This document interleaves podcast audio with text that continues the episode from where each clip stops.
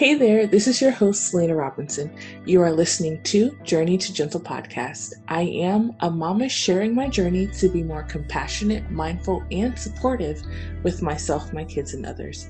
Thank you for tuning in. On this journey with me today, I have here my best friend, my best friend, Danny. We've lived similar yet very different lives. These differences influenced Danny to start her activism early on, and from then I've learned a lot from her. We will be discussing what it was. We will be discussing what it was like for her growing up in Baltimore and how that shaped her thoughts around the injustices happening in the US right now. I can't read. Um, I know, neither can I. Some of that I didn't even read it. Actually, I that's read not it true. I can read. And apparently, hold on, I'm not done. Apparently, I look like I can read. you do. Can I tell you that several people have said that to me individually, and it has concerned me every time? because what does that mean? I don't know. I don't know how to take that whenever it is said to me. You look like you know how to read. Uh, yes. Thank well, you. it just so happens that I do. What? is it a feature? I don't understand. Is it an Is it written on your forehead? Is it written on my forehead? That's a little fun fact about me. You can read. You not only I- can read, Mm-mm. you look like you can read. I look like I can read. So if you're if you ever wanted to picture me, imagine someone who can read. That's me.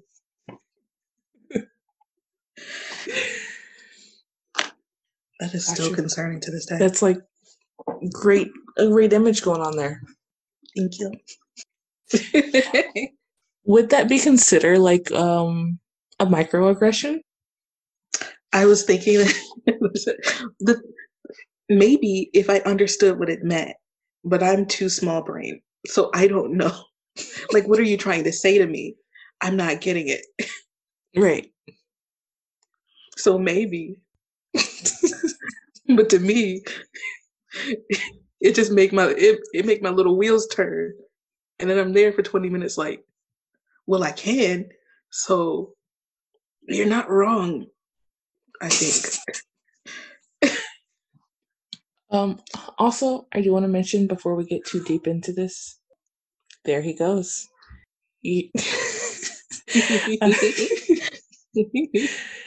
It is 11:35 Pacific time, PM. Zion is awake, my oldest, my 4-year-old.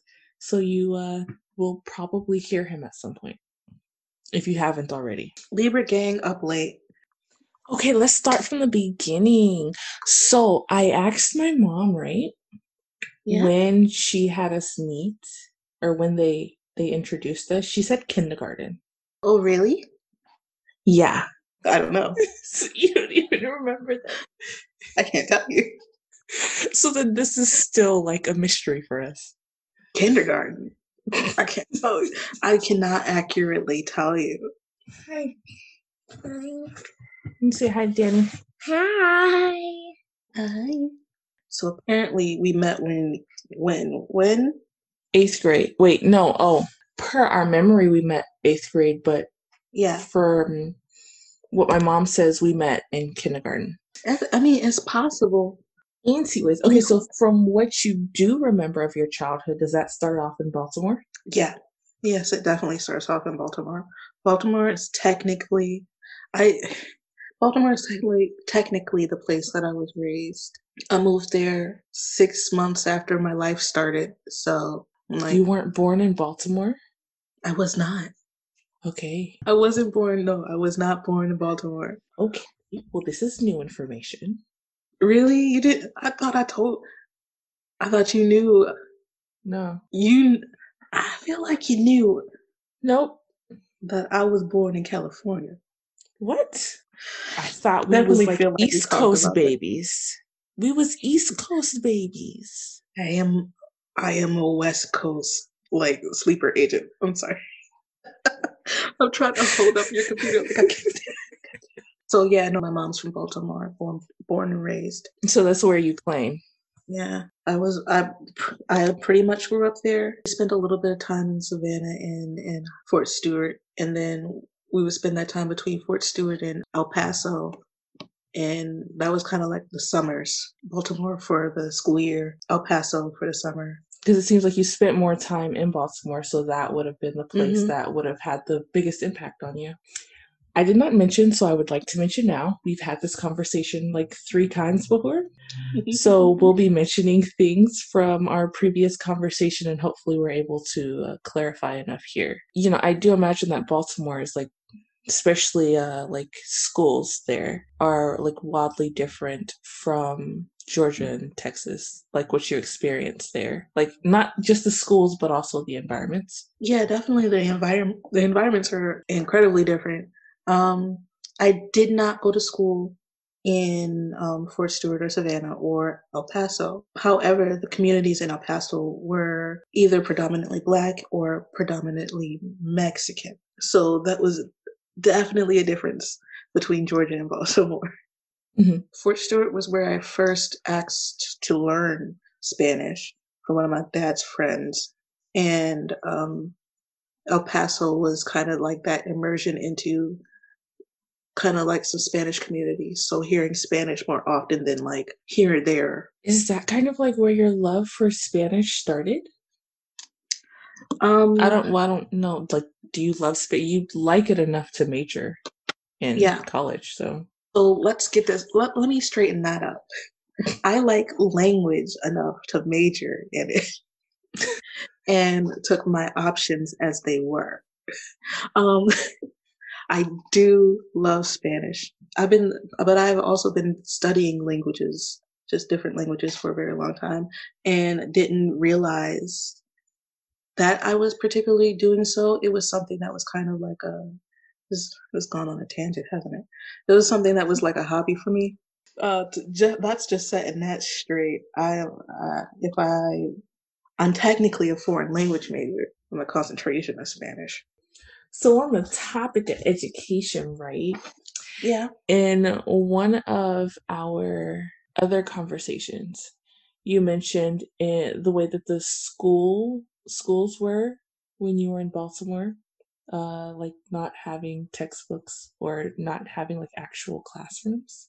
Yeah, we were talking about school wise, like what kind of what type of education um we got around race and how that differed from different schools because my first school was predominantly black. And then I transferred middle i transferred in elementary school to a predominantly white school. And there were marked differences in those schools. And one of them being that in the predominantly black school we we had some classrooms like but most of our classrooms were just this big room separated separated by these rollaway cork boards that teachers would decorate like they were walls and Mhm. like you could hear the other people on the other side of the cork board but like they made it work i guess and yeah i didn't i can't i don't remember getting my first textbook until um it very well could have been either middle or high school um, which, like I said earlier, didn't matter because I didn't know how to use a textbook until college. so, like, but that's just so interesting. Like, It it really is. we didn't get textbooks until, I mean, when that my first experience was with textbooks was people telling me what page to turn to, and then you get to college and you're like, nobody's telling me what page to turn to. I don't know how to use this book. Right? And then you got to figure it out. Now, some people know how to use textbooks because Al- Always had them, yeah. different types of education. Right. So, But oh, well, one thing that I was going to ask was, um, so I I've told you before, like, um, so I went to like mostly white schools, and so I started Mhm. off in white schools, and then in middle school I had I went to my first mostly black school, and one of the first things that I said was like, "Where's all the white people?" Like I was shocked that there were so many black people in one place. What was your reaction moving from a mostly black school to a mostly white school? There was definitely culture shock because, you know, suddenly you're the you're the center of attention and you come in and people are asking you, can you teach them how to pop? And I'm just like, what are you talking about? That happened? Yeah, it did. A lot of um, racist things happened that uh, went unchecked because it was the 90s.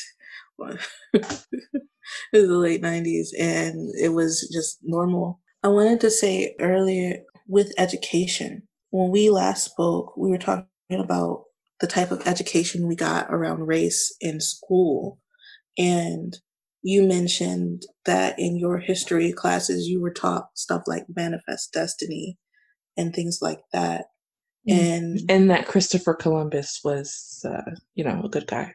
He he was. Yeah, and I understand why that's taught in a predominantly white school, but in a predominantly black school, that idea doesn't really work because it was never our right to be here. This was never our land. Like we were, we were brought here. So it wouldn't really make sense to teach that in that community because like just systematically and intrinsically, we knew that. Mm-hmm. Like we were kind of in a place we did, we never really belonged. So it would, it would definitely be strange and out of place for um, a predominantly black school to teach manifest destiny, in my opinion. Uh, one of the marked differences was the Black history that we learned in that predominantly Black school versus the predominantly white school. My first school had like murals with famous Black people like um, the obvious Malcolm X, Martin Luther King, um, FloJo, Jackie Joyner Kersee. Like we had, we grew up, we went to school looking at their faces on our walls. And like when I transferred, I don't even know it was on those walls, like a flower and a rainbow. Like there was mm-hmm. just there were no black faces. So that was yeah, one that... of the biggest different one of the biggest differences that I didn't notice until later. Mm-hmm. Yeah, and I could definitely like that's something that I would remember from like growing up is you know you had to like paint brushes and art stuff on the walls and but you wouldn't you definitely wouldn't see any black faces but i don't think you saw white faces either but then, like in the history books, because mm-hmm. we had textbooks, it was filled with that. So, like, I remember um, like learning the Constitution, learning the presidents, and, and having to name the presidents, because that was in the back of our history book. So, um, there was just plenty of white faces everywhere for me like so like from switching schools and like with those differences that you were that you saw and like how one school didn't have textbooks and like so you didn't really know how to use them because of that and the differences in the education i remember growing up of course you know like we've made progress and there's no more races and education yeah. is an equal thing now yeah. which of course isn't yeah. true and that's something that yeah. you were able to see for yourself yeah imagine going from seeing black faces of these these successful black faces every day to nothing like no black history nothing like mm-hmm. you just don't exist anymore or if you do it's whatever it's whatever kind of like token type like um stereotypical type like oh can you teach me how to dance you must know how to dance because you're black a lot of people wanted to test test out their racist jokes on me. None I will repeat. Many containing the N word. So then you experienced a lot. Like I don't think, like I it, unless I was just very unaware. Like I've never, other than online, experienced any kind of like racism or racial comments like that.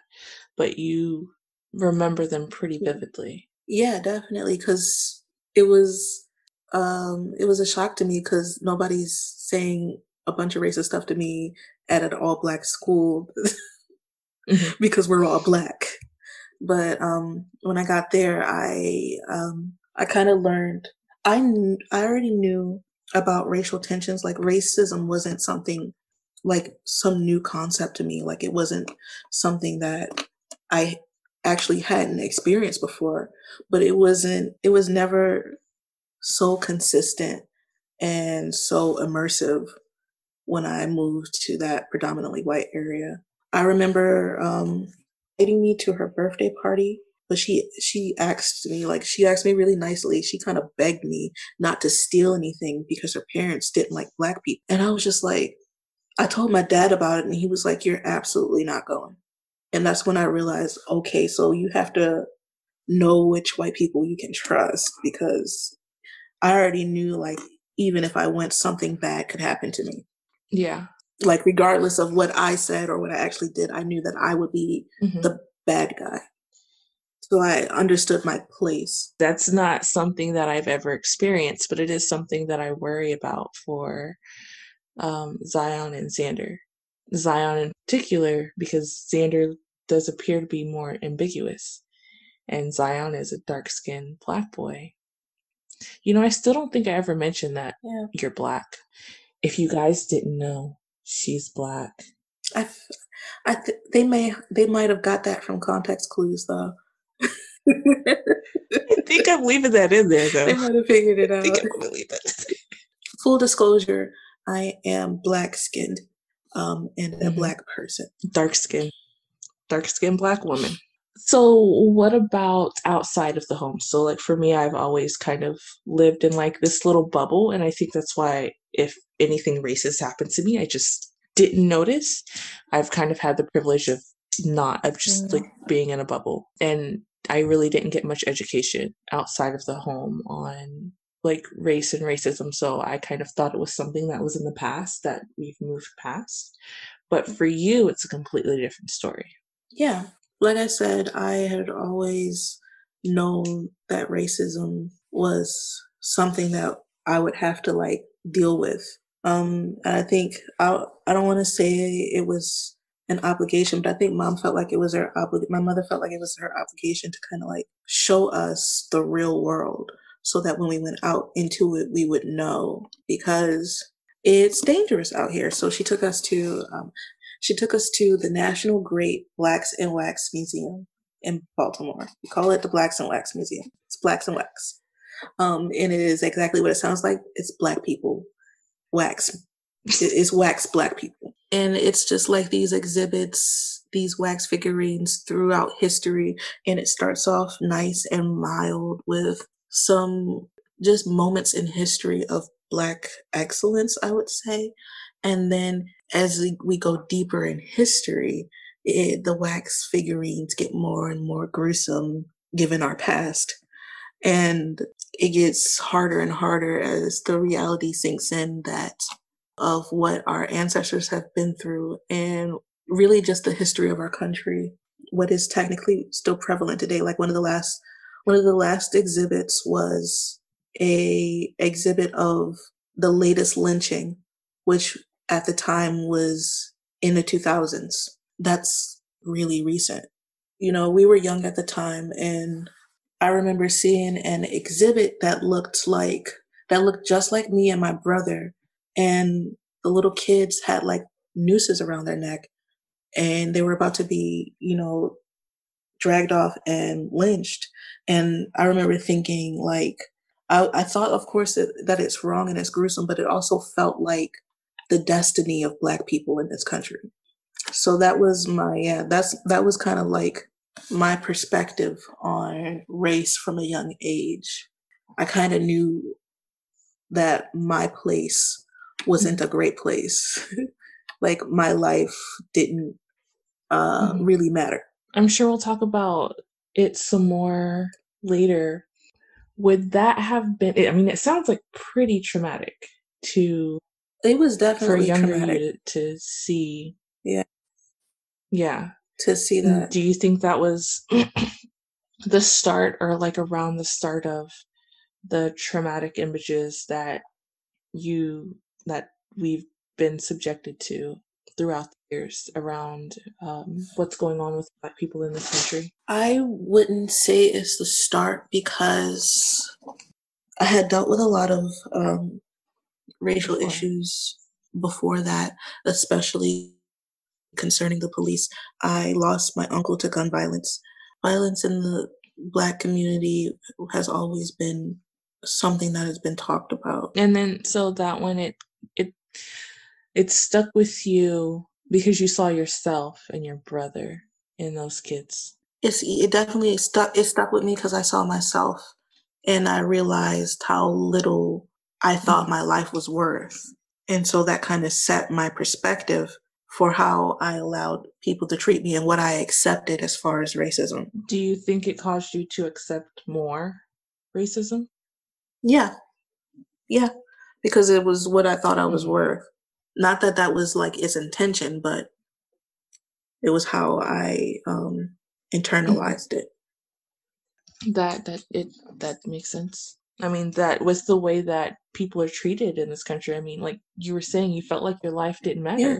And I mean, it kind of goes with the movement that's happening now Black Lives Matter. So many Black people have felt like their lives didn't matter, that a movement to spread the message that Black lives do matter came yeah. to be. So I was young, you know, when I was forming these thoughts. And it only occurred to me later in life that after you know meeting a couple of kids because i used to volunteer a lot in baltimore after meeting a couple of kids that i wasn't the only person that felt like that i almost feel like every black kid growing up in baltimore mm-hmm. felt like that because that's kind of what we were seeing every day on the streets you know in person from our history Xander's awake oh.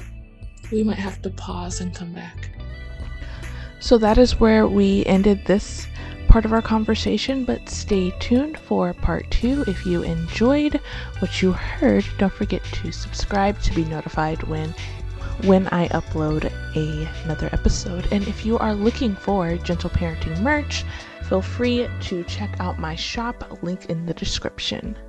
Bye.